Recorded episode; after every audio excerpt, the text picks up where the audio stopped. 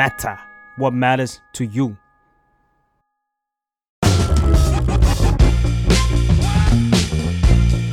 อาดัลหรือยัง เรื่องผู้ใหญ่ที่มหาลัยไม่ได้สอน สวัสดีค่ะ ยินดีต้อนรับเข้าสู่รายการอาดัลหรือยังกับอิงพาลมนนะคะ วันนี้เราก็จะมาชวนทุกคนเหมือนคุยในวิชาที่ง่ายๆเนาะเหมือนแบบพาไปเข้าห้องสมุดละกัน เพราะว่าวันนี้เราจะชวนทุกคนมาคุยกันในเรื่องของหนังสือนะคะ ซึ่งถ้าพูดถึงหนังสือแนววันนี้ก็อยากจะชวนพี่ดีนะคะที่มาจาก แซลมอนบุ๊กครับ ใช่แล้วมาช่วยแนะนำหนังสือให้กับพวกเรา ก็เหมือนเป็นคลังหนังสือเลยเนาะเหมือนเป็นห้องสมุดจริง ๆ ที่มาแนะนำใช่ใช่ก็จริงๆก็เหมือนในในตึกนี้ก็มีแบบพวกเราที่แบบทำหนังสือมอะไรเงี้ยก็เวลาทีมอื่นอยากอ่านหนังสือก็เดินมาได้อะไรเงี้ยครับอืมวันนี้ก็เลยอยากจะชวนให้มาช่วยกันแบบ แนะนำหน่อยว่าหนังสือเนี่ยที่เราควรจะอ่านในวัย 30เนี่ยก่อนวัยเนี้ย มีหนังสืออะไรบ้าง แต่อยากจะเริ่มต้นแบบคุยกับพี่ดีแบบครับเล็ก ๆ น้อยๆหน่อยอยากจะรู้ว่าแบบความชอบสไตล์หนังสือที่พี่ดีชอบเนี่ย ปกติเราเป็นแบบไหน อ่า อ่า ถ้าเป็นของเราก่อนเนาะอืมของเราจริง ๆ เราก็อ่านสไตล์แซลมอนมาก่อนเหมือนว่าก่อนเข้ามาทำงานนะครับ จริงๆค่ะเราก็เริ่มอ่านย้อนกลับไปสมัยก่อนก็อาบุ๊กเนาะมีอืมเอ่อ a book มีแซลมอนอะไรเงี้ยครับ แล้วก็เป็นสาย magazineอ่านั่นแหละ แล้วก็จริง ๆ นิยายเนี่ยเพิ่งจะมาเริ่มท เออทำสักพักหนึ่งแล้วเริ่มเริ่มเริ่มจะอ่านเยอะขึ้นอะไรเงี้ยครับแต่ก่อนนิยายแปลก็ basic เลยแบบแฮร์รี่พอตเตอร์อะไรเงี้ยแต่ว่าโอเค พอทำงานก็เลยแบบได้ได้รู้ว่าอ๋อในวงการสำนักพิมพ์ทำหนังสือเนี่ยมันก็ยังมีอีกหลายแนวเลยอะไรเงี้ยครับค่ะแต่ว่าถ้าที่ชอบจริงๆก็คือแนวแซลมอนนี่แหละคือเป็นแนวที่แบบว่า หนังสือที่ไม่ใช่ เอ่อตั้งท่าว่าจะแบบมาให้ความรู้อะไรขนาดนั้นอะอืม แต่เป็นแบบเป็นหนังสือที่เหมือนเหมือนเป็นเพื่อนมากกว่า วิธีการเล่าเรื่องเขาก็จะแบบ เราก็จะเลือกใช้คำที่มันสบายๆเนอะอ่าตลกด้วยใช่แล้วก็กวนๆด้วยเอาจริงๆ เราก็เป็นคนใช่พวกกวนตีนนิดนึงด้วยอ่าอะไรเงี้ยเออฉะนั้นเราก็รู้สึกว่าเออ หนังสือแบบสไตล์สมัยอาบุ๊กหรือแซลมอนเนี่ยมันเป็นหนังสือที่ทำให้เรารู้สึกว่าเฮ้ยหนังสือมันไม่จำเป็นต้องแบบเรียนอย่างเดียววิชาการมาก ๆ หรืออ่านยากจริง ๆ มันก็อ่านเอาสนุกได้อ่านเอาบันเทิงได้ด้วยเหมือนกันอะไรเงี้ยครับอืม ก็ถือว่าเป็นแบบความถูกจริตที่แบบว่ามีความเหมือนพูดคุยเหมือนเล่าอืมเล่าเพื่อนๆกันอะไรอย่างใช่เงี้ยใช่เนาะใช่ก็เลยใช่จะเป็นสไตล์นี้ใช่ครับทีนี้อยากรู้ว่าเวลาแบบเลือกหนังสือทั่ว ๆ ไปเนี่ยนอกจากเลือกว่าสไตล์การชอบแล้วอะเราแบบเลือกหนังสือจากแค่ปกด้วยไหมอุ้ยประจำครับ จริงๆก็ยิ่งเราเราก็ต้องยอมรับนะเพราะว่าเราเข้าร้านหนังสือไปเนี่ยบางทีโอ้โหอย่างสมมติเราไปเดินคิโนที่อืมเซ็นทรัลเวิลด์เนี่ยหนังสือมันเยอะมาก มันไม่มีทางที่เราจะแบบสามารถ พลิกอ่านทุกเล่มได้อะไรเงี้ยมันก็โอเคหน้าหน้าปกมันก็เลยสำคัญมากๆที่แบบมันจะดึงดูดเรานะมันก็ธรรมดาอยู่แล้วแบบเฮ้ยเห็น อันนี้ปกนี้น่ารักดี มีมีหมามีแมวแล้วก็อาจจะหยิบก่อนอะไรเงี้ยเออก็ตามความสนใจของเราอย่างเงี้ยครับมันก็เลยถ้าถ้าสังเกตยุคหลังๆเนี่ยอย่างแซลมอนเองหรือแบบเราว่าหลายสำนักพิมพ์เนี่ยก็จริงจังกับการออกแบบปกมากขึ้นอะไรอ่าใช่เงี้ยเออปกสวยกันแบบมันใช่ใช่มันใช่มันก็เป็น ตัวเลือกค่อนข้างแบบที่พี่ดีบอกเลยอะอิงไปโกยหนังสือจากการที่อืมปกนี้มา แล้วก็หยิบมาเยอะค่อนข้างใช้ได้เลยใช่ไหมเพราะว่ามันมันมันยากอะยิ่งสมมติถ้าอย่างร้านหนังสือก็ก็เยอะใช่ไหมเราไปงานสัปดาห์หนังสือโอ้โหมันหนังสือมันเยอะมากรอบตัวเราแบบไงก็ต้องเลือกอะไรที่มันเห็นเอก่ออนเด่นก่อนโดดเด่นก่อนอะไรเงี้ยสะดุดตาก็หยิบขึ้นมาอ่านอะไรเงี้ยครับจริงจริงๆทีนี้ด้วยรายการเนาะมันชื่อว่าอดัลหรือยังอืมก็อยากจะรู้ว่าในช่วงวัยยังของพี่ดีอะในมุมมองการเลือกหนังสือในช่วงวัยยัง กับในช่วงอดัลหรือปัจจุบันเนี่ยมุมมองหนังสือมันแตกต่างกันเยอะไหมอืม จริงก็พอสมควรนะ เพราะว่าเราว่าอย่างที่บอกไปเมื่อกี้ครับ คือตอนตอนเด็ก ๆ วัยรุ่นแล้วกันเรา นั่นแหละชอบเราเป็นคนชอบตลกอะเหมือนอืมชอบอ่านแล้วมันสนุกสนุกขำๆอะไรเงี้ยฉะนันสมัยเด็กเราก็เริ่มจากขายหัวเราะเลยอะอ่าขายหัวเราะมหาสนุกอะไรเงี้ยหรือแบบ สมัยเด็กๆมันจะมีพวกหนังสือเล่มเล็กๆครับไม่รู้อืมเคยเห็นหรือเปล่าที่เป็นแบบพวกรวมคำถามอะไรเอ่ยอะไรเงี้ยมีเหมือนกันเออที่เป็นเล่มแบบเล่มเล่มเท่านี้ทุกคนเออทุกคนต้องเคยมีใช่ใช่ใช่ใช่นั่นนั่นอันนั้นเป็นของนานมีบุ๊กมั้งอะไรเงี้ยอ่าอ่าที่ชอบแบบมันจะมีเป็นเออเป็นมุกตลกเป็นแบบเรื่องสั้นแบบสามสี่บรรทัดใช่หรือเป็นคำถามอะไรเอ่ยอะไรไม่คือไม่รู้อ่านไปทำไมแต่ก็ชอบมากใช่ซื้อตลอดอะไรเลยครับ ก็นั่นแหละมันก็เลยส่งต่อมาเรื่อยๆว่าโอเค ตอนช่วงแบบวัยรุ่นนะเราก็จะอ่านเนี่ยบุ๊กแซลมอนที่เป็นพวกบันทึกประสบการณ์สบายๆเหมือนเพื่อนมาเล่าให้ฟัง หรือแบบอืมตลกตลกๆกวนๆไปเลยอย่างแบบสมมติอย่างของพี่วิชัย สิ่งมีชีวิตในโรงแรมอะไรเงี้ยครับก็ก็เป็นสไตล์นั้น แต่ทีนี้พอโตขึ้นมันก็เหมือน มันอาจจะบวกกับการที่เราทำงานเป็นบกด้วยมั้งครับ มันก็เลยต้องอะต้องลองอ่านหนังสือในในแบบอื่น ๆ บ้างค่ะได้รู้จักสำนักพิมพ์อื่น ๆ ก็ต้องลองลองชิมดูเหมือนกันว่า เอ้ยแบบอื่นๆมันเป็นไงอะครับฉะนั้น มันก็เลยได้ค้นพบว่าอ๋อจริง ๆ เราก็ไม่ได้ไม่ได้ชอบแค่หนังสือตลกนี่หว่าบางที พอโตขึ้นมาเราไปเจอหนังสือที่ มันก็มีเรื่องราวที่มันอาจจะเกี่ยวข้องกับเราเชื่อมโยงกับเราเนี่ยเราก็สนุกกับมันได้อย่างเช่นแบบ พอโตขึ้นก็จะเริ่มอ่านหนังสือประวัติศาสตร์อืมมากขึ้นอะไรเงี้ยแต่ก็อาจจะเริ่มเริ่มจากเลเวลง่าย ๆ ก่อนอะไรเงี้ยครับเพราะว่ารู้สึกว่าเอ้ยมันก็หลาย ๆ เรื่องเราก็เคยได้ยินมาแต่เราไม่รู้เลยอะไรเงี้ยหรืออย่างหนังสือบันทึกเป็นแนวแบบ ไม่ใช่บันทึกการเดินทางแล้วไปเป็นเป็นบันทึกชีวิตของคนอะไรเงี้ยก็อ่าอ่าจริงๆวันนี้ในในในเซตที่เราเอามาแนะนำเนี่ยก็ก็มีสไตล์นั้นด้วยอะไรเงี้ยซึ่งแต่ก่อนก็ไม่เคยคิดเหมือนกันว่า เอ้ยเราจะอยากไปอ่านบันทึกชีวิตคนอื่นทำไมวะเออเออ แต่ว่าใช่พอมันโตขึ้นมันเหมือนพอเราได้เห็นได้อ่านหนังสือประมาณนี้เรารู้สึกว่า เอ้ยมัน โอ้ มันมีคนที่เจอคล้ายๆ เราเลยเหมือนกัน หรือบางทีก็เป็นในแนวแบบว่า มันมีคนบนโลกที่เจอเรื่องแบบนี้ด้วยเว้ยอะไรอย่างเงี้ยอืมอืมประมาณนั้นครับ พอเมื่อกี้พูดถึงเริ่มเข้าว่ามันมีเล่มที่อยู่ตรงนี้เตรียมไว้แล้วและอยากรู้ว่าสไตอือล์ฮึหรือว่าวิธีการเลือกหนังสือที่เอามาแนะนำทุกคนในวันเนี้ยว่าครับควรจะอ่านก่อนในวัย 30 เนี่ยอืมใช้วิธีการเลือกอะไรมาในการหยิบห้าเล่มนี้มา เอาจริงๆอะเวลาคำถาม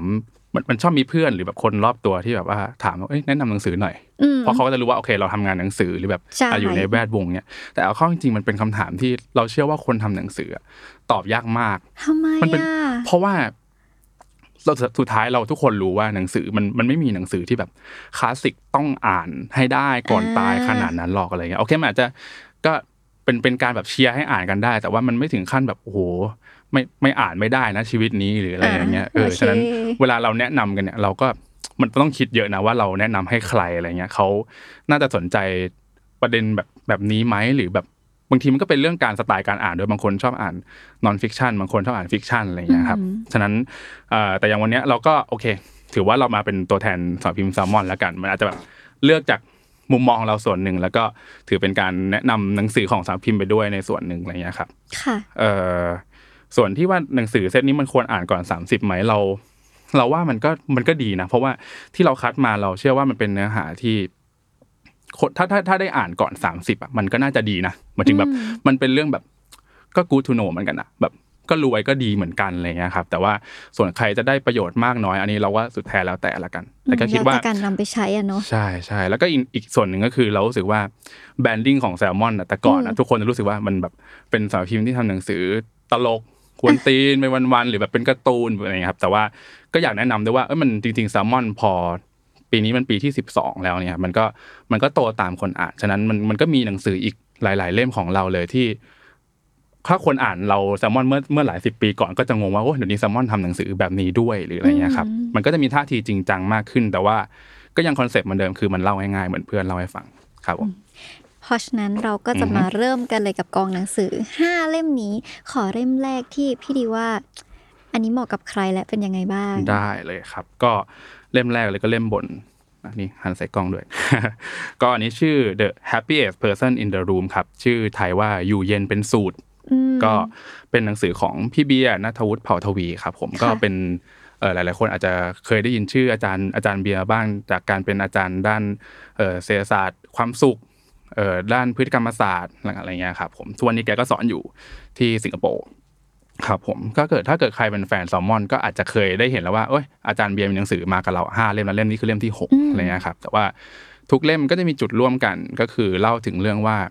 เอ้ยจริง ๆ ความสุขอะที่เรารู้สึกว่ามันเป็นนามธรรมมากๆอะจริง ๆ มัน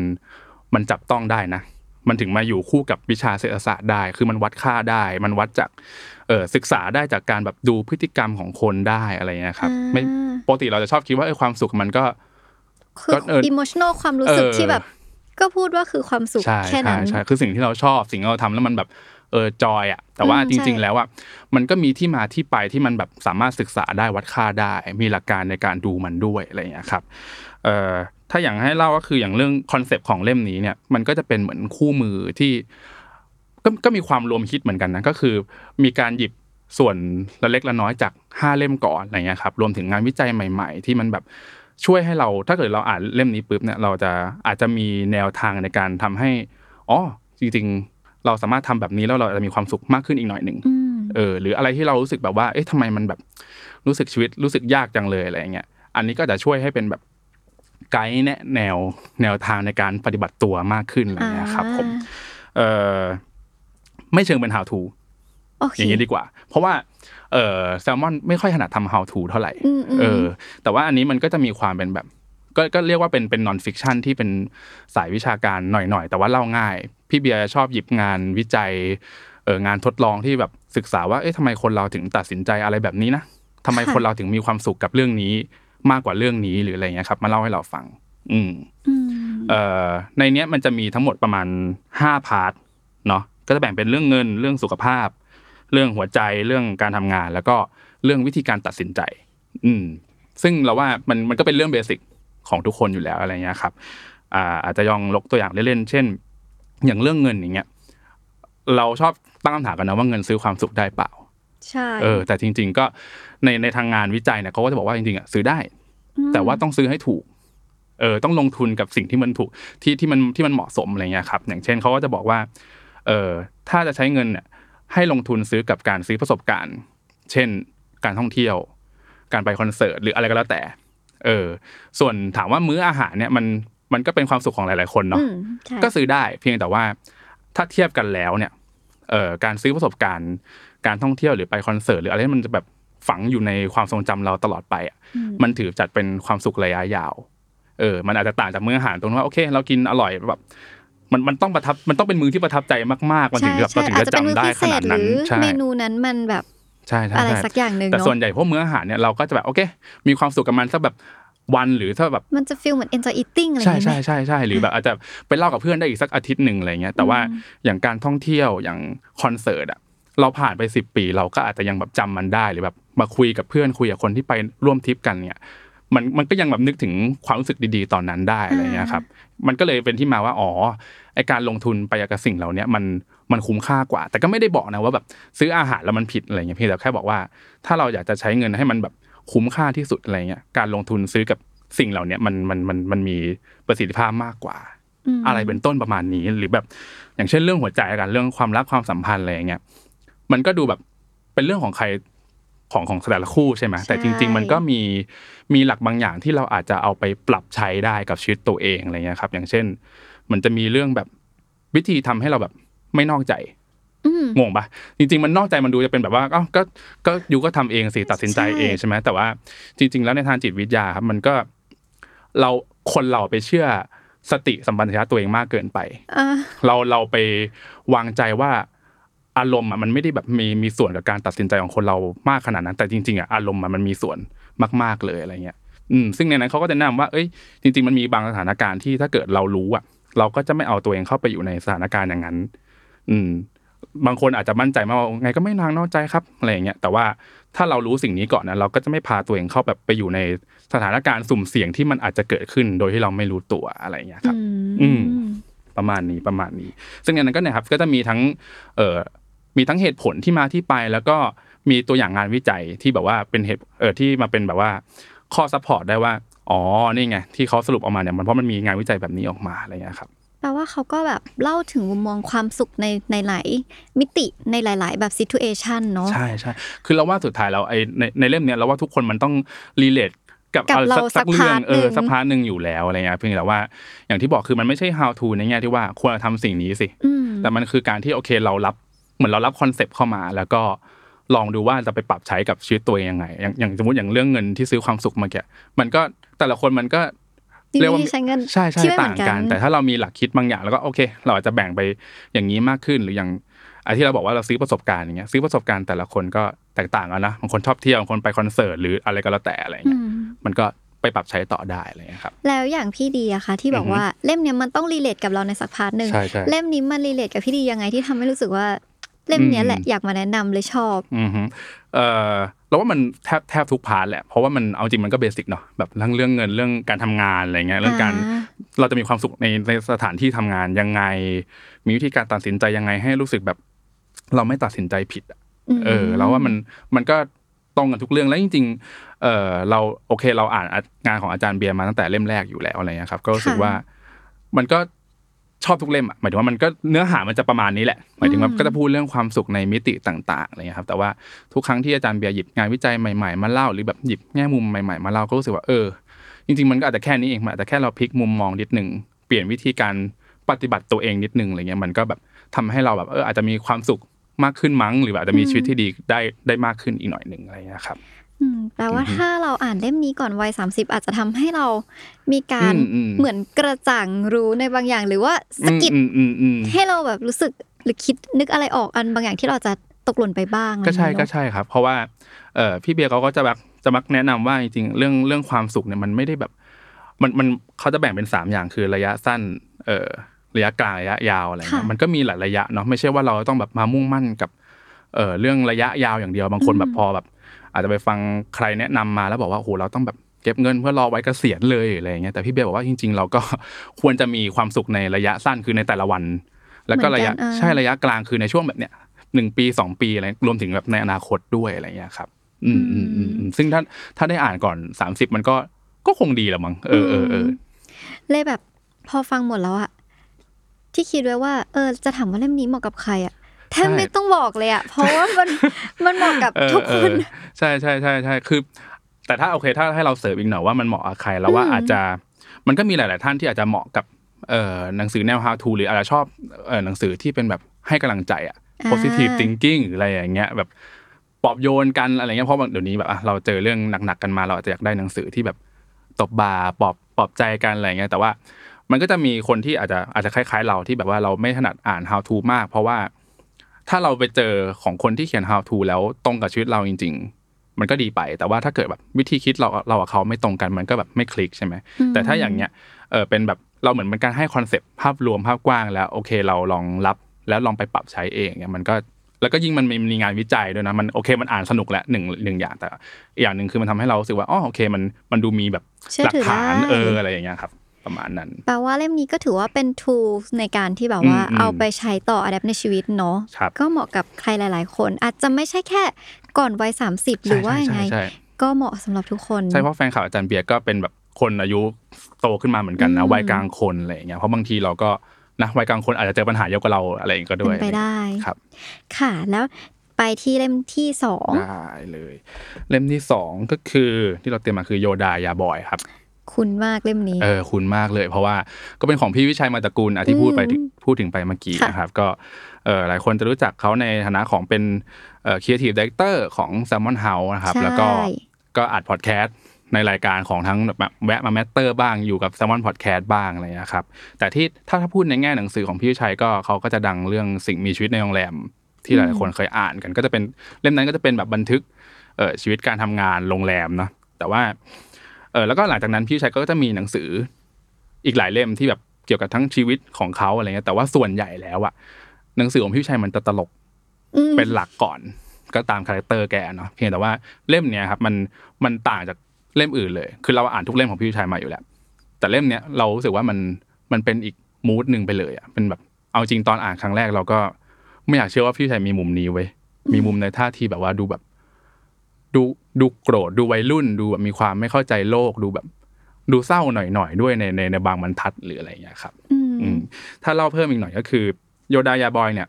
เคยตีพิมพ์กับสำนักพิมพ์ a book มาก่อน น่าจะเราว่าหลายปีแล้วแหละน่าจะหกไม่สิน่าจะเจ็ดแปดปีได้แล้วอะไรเงี้ยครับแล้วทีนี้ก็ขาดตลาดไปนานแล้ว แล้วก็ช่วงหลังก็คือเราก็มีทางแซลมอนเองก็มี reprint หนังสือของพี่ชัยเล่มก่อนก่อนก่อนที่หาไม่ได้แล้วเนี่ย อันนี้ก็เป็นหนึ่งในเซตนั้นครับ ก็ หยิบมาเพราะว่าเราว่ามันเป็นหนังสือที่เหมือนสรุปรวมชีวิตพี่วิชัยอะสมมุติว่าถ้าเกิดใครฟังพอดแคสต์ที่พี่วิชัยไปออก หรือติดตามงาน Salmon House หรืออ่านหนังสือเล่มอื่น ๆ มาแล้วอะไรเงี้ยครับ การอ่านเล่มเนี้ยเราว่ามันเหมือนเป็นแบบเหมือนเป็นตัวสรุปอะว่าอ๋อพี่วิชัยเคยเจออะไรมาก่อนเขาถึงแบบมี character แบบนี้ มีวิธีคิด มีวิธีเขียนหรือแบบมีวิธีตลกแบบทุกวันเนี่ยอืมช่วงหนึ่งของชีวิตเขาเจออะไรมาก่อนอะไรเงี้ยครับอะ สมมติเล่าเล่าสั้นๆ ให้กับคนที่แบบไม่รู้จักพี่วิชัยเลยก็ได้ครับ ก็จริง ๆ หนังสือเล่มนี้ก็เป็นบันทึกชีวิตของพี่วิชัยในวัยตอนจบม .6 พอดี ซึ่งตอนนั้นแกก็รู้สึกว่าโอเค ยังไม่รู้เหมือนกันว่าจะไปเรียนต่ออะไร แต่ว่าก็แค่คิดว่า เออก็ ก็ตามตามๆเพื่อนไป เดี๋ยวเราก็คงแบบไปเข้ามหาลัยในไทยสักที่หนึ่งเรียนคณะอะไรก็ได้อะไรอย่างเงี้ยแต่ว่าพอเรียนจบปุ๊บแล้วจู่ๆพ่อบอกว่า ไม่ต้องไปเรียนหรอก เดี๋ยวอืมจะส่งไปพม่าเลย คือพี่ชายอยู่อยู่จำได้ว่าอยู่อยู่ภาคเหนือเนี่ยแหละก็คืออยู่อยู่ใกล้ๆพม่าอะไรอย่างเงี้ยก็แบบโอเคก็เดี๋ยวส่งไปเรียนพม่าดีกว่า ด้วยด้วยความคิดที่ว่าพ่อรู้สึกว่าไปเรียนมหาลัยเนี่ย ก็เราก็ไม่รู้อยู่แล้วว่า สุดท้ายแล้วเราจะเรียนจบมาแล้วได้ทำงานนั้นไหมรือเราชอบจริงหรือเปล่า แต่เราต้องเสียเวลาไปสี่ปีเลยนะทั้งทั้งที่โอเคพี่ชัยอาจจะพอมีทักษะภาษาอังกฤษเนี่ยลองไปอยู่ ไปอยู่ต่างประเทศที่ใช้ภาษาอังกฤษ แล้วก็เอาให้มันเก่ง แล้วก็เอาแค่ทักษะนั้นนะมา ทำงานต่อ ซึ่งอาจจะเรียนภาษาอังกฤษแค่สักปีสองปีก็เหมือนเราก็จะได้เริ่มต้นชีวิตก่อนเพื่อนไปก่อนอะไรอย่างเงี้ยซึ่งแบบฟังฟังจากทุกวันเนี้ยมันก็ดูเอ่ออาจจะพอก้อมแก้มเข้าท่าได้ แต่ว่าพี่ชัยในวันนั้นมันก็แบบเขาก็รู้สึกว่าเฮ้ยอะไรวะอืมอยู่ดีจะให้ไปพม่าแล้วให้ไปอยู่คนเดียว แล้วจะไปฝึกภาษาแล้วดันไปอยู่พม่าอะไรเงี้ยโอเค ซึ่งพม่าเขาก็ใช้ภาษาอังกฤษนั้น ซึ่งค่ะเรื่องเรื่องนี้มันน่าจะประมาณปีหนึ่งเก้าเก้าเจ็ดอะไรทำนองนั้นอะ ก็ใช้ภาษาอังกฤษแล้ว แต่ว่าก็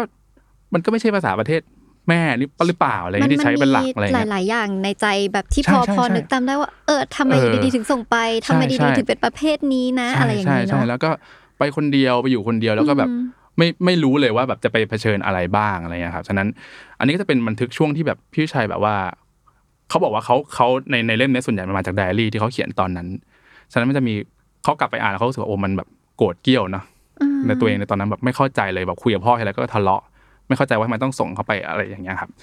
ก็เลยนั่นแหละเขาก็บันทึกชีวิตว่าโอเค พอไปถึงตรงนั้นแล้วเขาไปเจออะไรบ้าง เริ่มปรับตัวยังไง หาเพื่อนใหม่ยังไง เริ่มใช้ภาษาอะไรยังไงอะไรเงี้ย แล้วก็แบบวิธีคิดเขาเปลี่ยนไปยังไงบ้าง เอาตัวรอดจากตรงนั้นมาได้ยังไง เพราะว่าก็เป็นพม่าในยุคที่เอ่อสมมติต้องโทรมันจะมีเรื่องหนึ่งในในนี้ที่เขาเล่าว่า ตอนนั้นอะพม่าเวลาเราจะโทรกลับมาไทยอะต้องแบบ เราต้องโทรเข้าไปที่โอเปอเรเตอร์อ่าเออ ซึ่ง เออเขาจะโทรกลับมาเขาเขาเขาจะรับเรื่องว่าโอเค ปลายสายคือที่ไหน แล้วเดี๋ยวเขาจะโทรไปให้ ซึ่งก็ไม่รับประกันว่าจะโทรกลับมาอีกหรือเปล่า แล้วก็มีถ้าเกิดสมมติโทรได้เนี่ยก็มีเวลาคุยแค่สักสามนาทีหรืออะไรเงี้ยมั้งอืมเออแล้วแล้วได้แค่วันละหนหรืออะไรอย่างเงี้ยเออซึ่งแบบมันเป็นยุคนั้นเลยอะยุคที่แบบพม่าเขายังแบบ ติดต่เพิ่องอะไร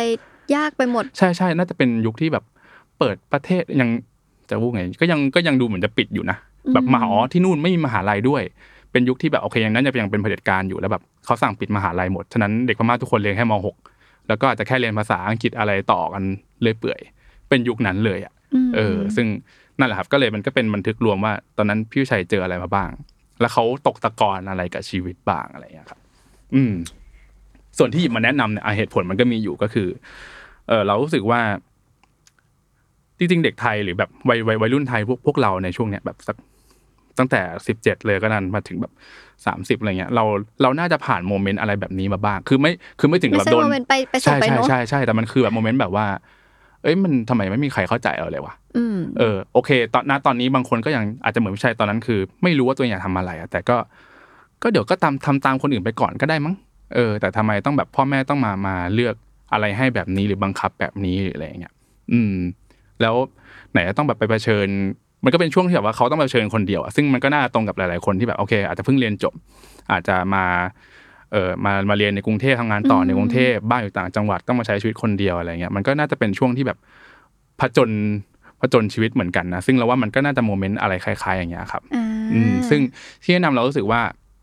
มันน่าจะเป็นการแบบเหมือนเป็นอ่านแล้วเหมือนเป็นเพื่อนตบบ่ากันนะอืมว่าแบบ เออ มันก็มีคนอีกจำนวนมากที่ผ่านเรื่องอะไรแบบนี้มานะ มันอาจจะไม่ใช่เรื่องดีหรอก เออมันไม่ใช่เรื่องที่เราทุกคนจำเป็นต้องเจอหรอกแต่ว่าโอเค มันมีคนที่แบบเคยเจอแบบนี้มาเหมือนกัน แล้วก็พร้อมจะให้กำลังใจกันต่อไปนะ คืออย่างพี่วิชัยเขาเออในเวอร์ชันเนี้ยเขาจะมีเขียนก็คือเป็นพี่วิชัยในเวอร์ชันสองห้าหกหกเนี่ยเอ้ยสองห้าหกห้าเนี่ยว่าแบบเขามองยังไงกับเรื่องนี้เขาก็จะเขียนว่า จากเขาก็เหมือนเขาขอบคุณตัวเองในวันนั้นอะที่แบบค่อยๆอดทนและผ่านมาได้จนแบบถึงวันที่เขาทำงานโรงแรมทำงานครีเอทีฟโฆษณาเป็นนักเขียนแล้วก็จนมาถึงวันเนี้ยที่แบบเขาเป็นแบบ หัวหน้าใหญ่ของ Salmon House หรืออะไรเงี้ยครับ อืมประมาณนั้น บางทีอืมการอ่านแบบเหมือนกึ่งกึ่งๆชีวประวัติของบางคนอืมมันก็กลายเป็นอืมการตบบ่าให้ใช่ใช่ให้เราได้ใช่เหมือนกันใช่เนอะถ้าเกิดว่าเราอยู่ในสถานที่แบบใกล้เคียงกันแบบสถานการณ์ไม่ได้อืมแตกต่างกันมากอืมอืมอืมเออแล้วพี่วิชัยก็เป็นคน โดยพื้นฐานหนังสือเนี่ยเป็นหนังสือที่เขียนสนุกพี่วิชัยเป็นคนเขียนหนังสือสนุกอยู่แล้วใช่มันก็ยังสุดท้ายเรื่องเรื่องมันฟังดูเศร้านะ แต่ว่ามันก็จะมีความมันแกอยู่ดีก็ยังอะเออก็ยังตลกแล้วก็แบบก็ยังกวนตีนอยู่ดูเหมือนเดิมเพียงแต่ว่าโอเคด้วยมูดรวมๆถ้าเทียบกับเล่มอื่น ก็อาจจะแบบโอ้มีมีมุมนี้ด้วยเหมือนกันอะไรเงี้ยครับอืมฉะนั้นถึงต่อให้ไม่เคยอ่านงานของพี่วิชัยมาก่อน หรือไม่รู้จักพี่วิชัยในมุมอื่นเลยอะไรเงี้ยแบบมาอ่านเล่มนี้เล่มแรกเนี่ยเราว่าก็ยังอ่านได้อยู่ดีอืมอืมถือว่าเป็นหนังสือที่แบบครับอ่านได้ทั้งทุกรสแบบ รสเศร้าอืมอืมรสซึ้งหรือว่าใช่รสใช่ใช่ความคิดที่ใช่เอ๊ะเอ๊ะแล้วก็มันมันๆด้วยใช่ด้วยใช่สไตล์การเขียนของพี่วิชัยเนาะใช่ครับที่เราเคยใช่ครับเห็นมาครับเออคือถ้ายิ่งรู้ถ้ารู้จักพี่ชัยมาก่อนอะเราว่าอ่านเล่มนั้นก็จะยิ่งอินอืมใช่ เพราะว่าต้องบอกเลยว่าส่วนตัวแบบรู้สึกว่าภาษาเขียนอะมันจะต้องใช้คาว่ามันใช่ทำไมก็ใช่ไม่รู้นแต่นรู้สึกว่ามันมีความมันแบบเป็ที่นว่าคนมันมันเออเขียนอะไรอย่างนั้นอะเลยรู้สึกว่า เล่มนี้เป็นเล่มที่ดี เพราะว่าส่วนตัวอิงก็อ่านอืมก็เลยรู้สึกว่าเเคยอ่านเล่มนี้ไหมครับใช่ซื้อตอนเมื่อสัปดาห์หนังสือที่แล้วนี่เลยอ่าอ่าอ่าอ่าใช่ค่ะ ก็แนะนำให้ทุกคนได้อ่านเนาะเพราะว่าครับมันมีความเป็นมนุษย์มาก ๆ คนหนึ่งอือหือเลยรู้สึกว่าค่อนข้างต่อให้เรื่องอาจจะไม่ได้ relate กันมีบางมุมที่อาจจะไม่ได้ตรงกันอือหือแต่รู้สึกว่ามันเห็นความเป็นชีวิตคนการเปลี่ยนแปลงอะไรบางอย่างอืมที่รู้สึกว่าเราสนุก ใช่ใช่แล้วอืมแล้วอย่างที่เราบอกเมื่อกี้ว่าตอนตั้งแต่ตอนแรกเลยคือบางทีพอเรามาลองทดลองอ่านหนังสือบันทึกประสบการณ์ของคนอะ บางที อย่างที่อิงบอกก็คือเราอาจจะไม่ได้แบบ relate กับเรื่องนี้เลยก็ได้เพียงแต่ว่าเราก็จะได้รู้ว่า โอ้โลกใบนี้มันมีคนที่แบบเจอเรื่องแบบนี้ว่ะอืมแล้วเขารับมือกับมันยังไงนะเอออะไรอย่างเงี้ย มันก็แบบได้อีกมุมหนึ่งเหมือนกันครับ จริงค่ะ โอเค เราไปกันที่เล่มที่สามครับ ก็อะกลับมาเรื่อง ดูจะมีความรู้หน่อยจริงตอนตอนคัดหนังสือมาก็เลือกเหมือนกันนะว่าโอ้สงสัยมามารายการนี้ ขอติดมีความรู้มาสักหน่อย ให้มันดูมีประโยชน์เพกับราะว่าผู้ฟัท่านงผู้ฟังเราเอแบบอสักนิดนึงเออไหมอะไรอย่างเงี้ยอะก็เลยเป็นเล่มนี้ครับ ก็เออชื่อหนังสือว่าเช็คยัวบาลานยอดคนเงินเหลือ อ่า ก็จากชื่อหรือหน้าปกอะไรเงี้ยครับอะโชว์ใส่กล้องด้วยก็ก็ดูจะเกี่ยวกับเรื่องเงินอยู่แล้วแหละใช่ ถือว่าเป็นหนังสือ how to เล่มแรกเลยแล้วมั้งของแซลมอนเนี่ยอืมเพราะว่าแซลมอนไม่เคยทำ how to เลยอะไรเงี้ยแต่ว่า ก็ถ้าถ้ามีใกล้ๆเคียงก็เหมือนของพี่อาจารย์เบียร์เมื่อกี้ใช่ไหมแต่อย่างเล่มเนี้ยคือค่อนข้างจะเป็น how to จ๋าๆเลยเพียงแต่ว่า โจทย์ของเราคือเราอยากคิดว่าเอ๊ะถ้าแซลมอนจะเล่าเรื่องเกี่ยวกับการเงินบ้างอะเรื่องที่มันดูแบบจริงจังหรือแบบมันดูเทคนิคมากๆเราเราทำยังไงดีวะอะไรเงี้ยครับ แล้วก็ปรากฏว่าเราไปได้ได้คุยกับเนี่ยคุณเอ่อคุณเบสก็คือเจ้าของเพจลงทุนศาสตร์ค่ะซึ่งโอ้โหเป็นเขาเป็นเพจดังเรื่องการเงินคนติดตามเป็นล้านอยู่แล้วอะไรเงี้ยอืมเราบอกว่าเนี่ย แซลมอนอยากอยากมีหนังสือการเงินบ้างเออเราอยากมีหนังสือสาระบ้างทำไงดีแบบ แต่ก็อยากให้คนแซลมอนอ่านได้ด้วยนะ มีความเป็นแซลมอนด้วยอะไรเงี้ยครับ ก็คุยไอเดียกันไปมาก็มาตกตะกอนที่ว่าโอเคงั้นเราเอาแบบหนังสือแบบที่ เออสั้นๆ ที่พอพอจะแนะนำให้คนที่ไม่รู้เลยเลยอะไม่รู้เกี่ยวกับการเงินเลยอืมเออ แล้วอ่านแล้วต้องแบบพอจะเข้าใจแล้วก็เอาไปใช้ต่อได้ด้วยหรืออะไรเงี้ยครับ อืม ก็เลยเป็นเป็นเล่มนี้ เอ่อ ข้างในมัน concept ของมันก็คือ มันจะมีทั้งหมด 12 บทครับ ก็เหมือนแบ่งเป็น 12 ข้อแล้วกันที่เป็นเรื่องที่เราควรทำหรือไม่ควรทำแล้วกันอืมเพื่อที่จะได้เราแบบเป็นยอดคนเงินเหลืออะไรเงี้ยเออแค่ง่ายๆแค่นั้นเลย ซึ่งมันมันก็จะมีฟังดูอ่าฮะอ่าฟังฮะดูแบบว่า แค่โจทย์ก็คือน่าจะทำให้คนอ่านทำตามได้ ใช่ใช่ใช่ใช่ใช่คือเรา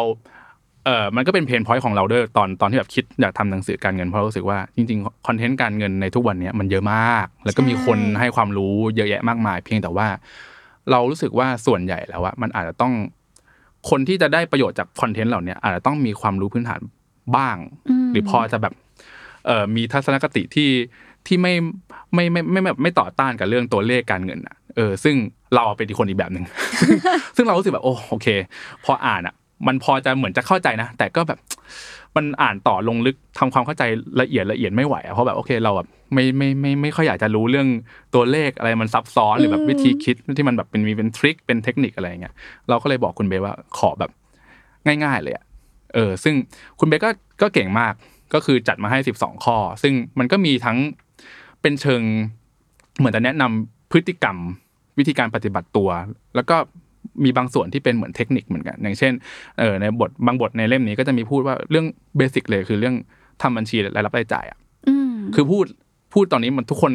เราว่าเชื่อว่าคนส่วนใหญ่ก็รู้จักไปแล้วแหละแต่แบบว่าเออแล้วทำยังไงให้มันได้ได้ประโยชน์อะทำยังไงให้มันได้ผลจริงๆ ทุกคนรู้แหละว่าโอเคก็ก็จดเลขสิวันนี้เราใช้จ่ายไปเท่าไหร่หรือได้เงินอะไรมาเท่าไหร่เพียงแต่ว่าจดแล้วยังไงต่ออะอ่าหมายถึงใช่จดแล้ว ก็ดู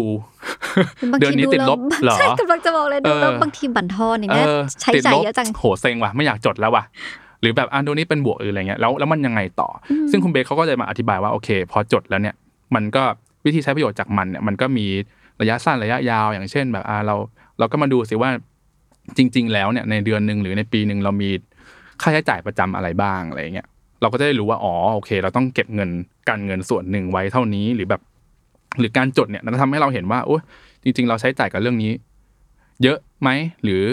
โอเคแล้วหรืออะไรอย่างเงี้ยครับอย่างเช่นเรื่องการกินบางคนชอบกินเยอะ แต่ว่าเท่าไหร่ล่ะถึงจะพอกับเออรายได้ของเราอะไรเงี้ยมันก็ควรจะต้องมีการจัดสรรปันส่วนเสียบ้างอะไรเงี้ยไม่ถึงขั้นกับแบบห้ามแบบกินกาแฟหรืออะไรอะไรย่างไม่ใช่นะแต่หมายถึงว่าเราควรจะแบบควรจะต้องรู้อะว่าในเดือนหนึ่งเราควรได้เท่านี้ อืม วันหนึ่งเราอาจจะกินน้อยเลยก็ได้เพื่อจะไปกินของที่เราชอบ ซึ่งแบบ คนอื่นอาจจะไม่ค่อยแนะนำเพราะมันเปลืองเงินหรืออะไรเงี้ยแต่แบบอะเราชอบนี่ทำไมล่ะเออคือเก็บเงินแล้วก็ควรจะมีความสุขกับมันด้วยอะไรอย่างเงี้ยหรืออย่างในเช่น บางบทก็จะมีเชิงแบบเป็นเทคนิคไปเลยอย่างเช่นเออคุณเบคก็แนะนำให้เรารู้จักการฝากเงินที่ได้ดอกเบี้ยเยอะกว่าดอกเออการฝากบัญชีออมทรัพย์ทั่วไปอะไรเงี้ยอย่างเช่นอะถ้าบางคนที่เขาสายการเงินเขาจะรู้อยู่แล้วแบบ พวกบัญชีฝากไม่ประจำ ค่ะ พวกบัญชีพิเศษต่างๆ อะไรเงี้ยที่อาจจะได้ดอกเบี้ยสูงขึ้น ซึ่งคุณเบสบอกว่าเนี่ยจริงๆมันแค่นี้เลย เพราะฟังก์ชันมันก็ถอนเงินได้เหมือนกัน ฝากเงินง่ายๆเหมือนกัน เปิดบัญชีก็ไม่ยาก มันแค่ย้ายย้ายเงินจากบัญชีปกติของเราไปอีกบัญชีหนึ่งแต่มันแต่ทิ้งไว้แล้วมันได้ดอกเบี้ยเพิ่มอะไรเงี้ยคุณเบสบอกว่าจริงๆมันมันเป็นจุดเริ่มต้นที่ดีทำให้เราเห็นว่า เอ้ย ถ้าเราพอจะหาความรู้กับมันสักหน่อยอะ